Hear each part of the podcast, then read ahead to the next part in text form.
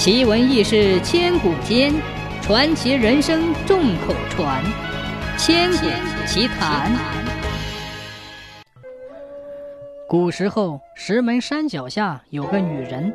有一天，她到河边洗衣裳，洗着洗着，河里飘过来三节楠竹，楠竹里头传来婴儿的啼哭声。女人觉得很害怕，伸手把那楠竹推开，没想到不推还好。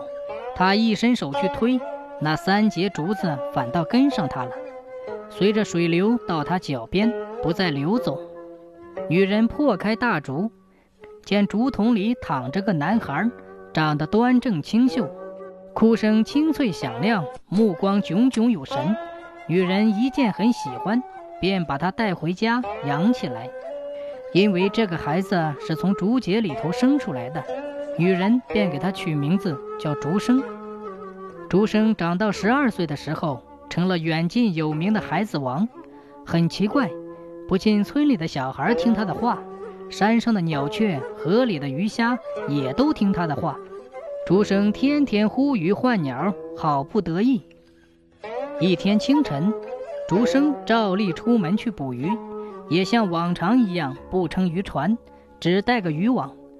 坐到水边石头上，远远见河里游过一群鱼。竹生伸手招呼道：“鱼儿，鱼儿，快过来！”那群鱼听了他的叫唤，马上调转方向朝他游过来。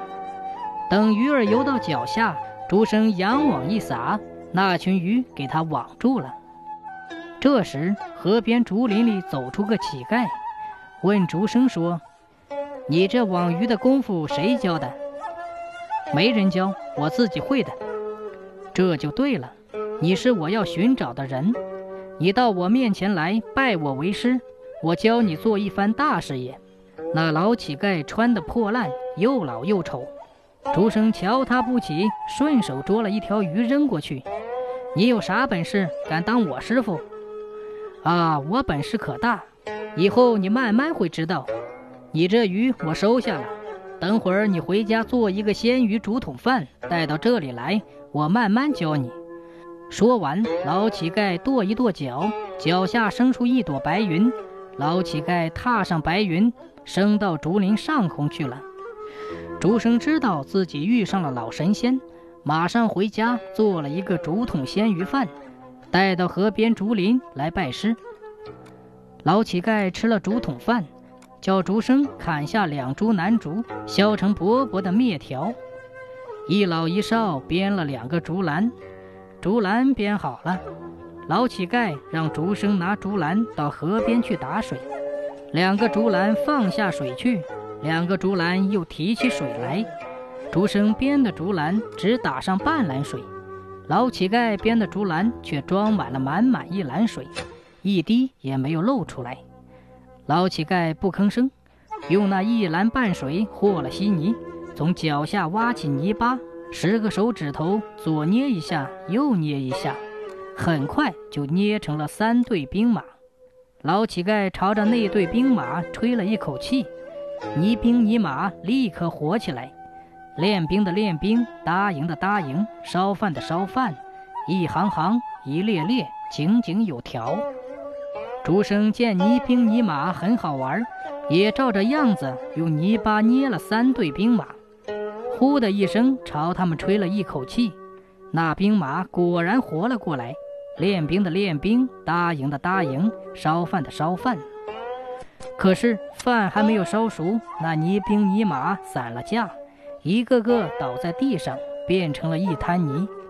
师傅对他说：“你天赋极高，可惜性子太急。”你要记着，想要成事，必须沉得住气。你要心聚神凝，慢慢的把胸中的真气吹出来。吹真气的时候，不能发出呼呼的声。竹生照着师傅的方法沉住气，心聚神凝，慢慢吹出了真气，不发出一点声音。果然，泥兵泥马活了过来，不再散架。竹生很喜欢玩泥兵泥马。他每天跟师傅到河边捏泥人儿，吹活了就指挥兵马打仗。就这样，每日玩到天黑，等月亮出来，老乞丐就吹响冲锋号，让那些兵马跑进竹林里去。玩了两三年，他玩腻了，他对师傅说：“你还有别的本事吗？”师傅说：“下一个本事要等你满十六岁才能教你。”那竹生向来性子急，等不到时日，便信口骗他师傅说：“你快教我吧，上个月我已经满十六岁了。”其实那一年竹生才十五岁。竹生身材高大，人也聪明，师傅也就没有起疑心。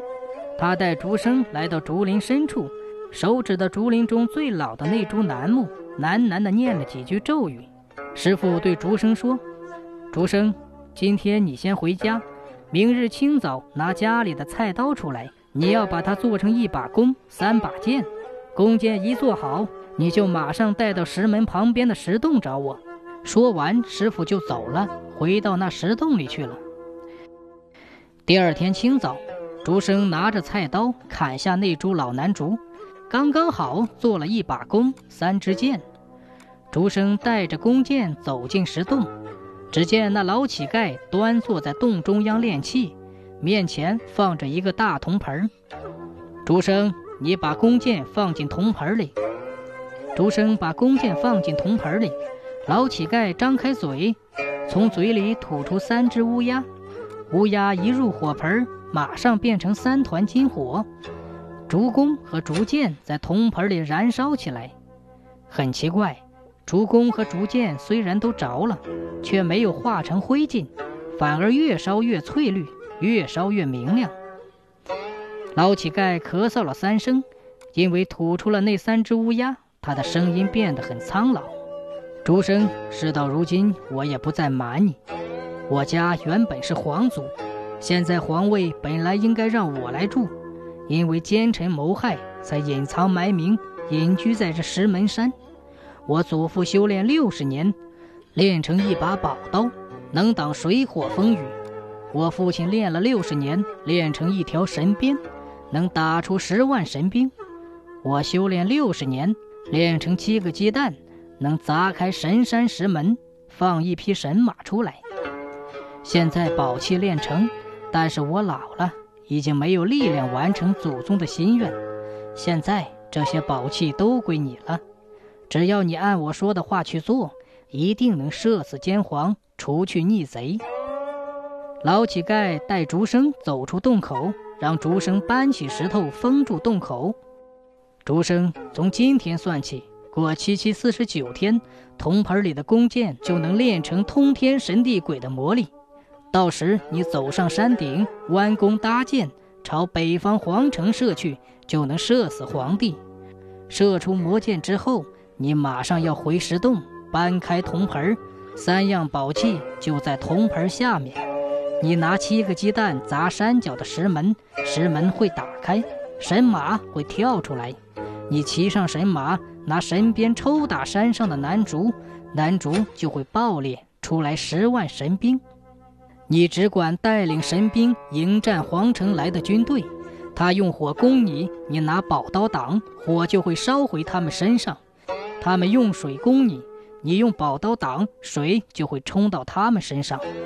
不过你要记着，竹林的神兵只能在这石门山方圆百里才有威力，你守住石门山，自立为王就好，绝不要贪功冒进，否则就前功尽弃。竹生一一答应了。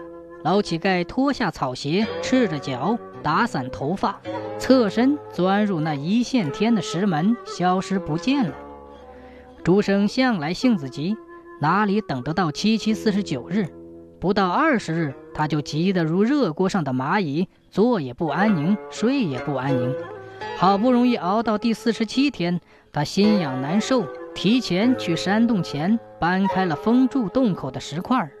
一阵风吹过去，铜盆里蓝悠悠的火一下子抢到了洞顶。再一阵风吹进去，铜盆里的火熄灭了。被三昧真火炼了四十七天的魔弓魔剑发着碧绿的光。竹生拿起魔弓，魔弓十分清凉，好像被冰雪震过一样。他走过山顶，朝着北方的皇城弯弓满月。箭发若流星，嗖嗖嗖，连发三箭。三支箭一离开弓弦，马上消失不见了。先不说竹生，只说那皇城里的皇帝，这会儿正在朝堂议事呢。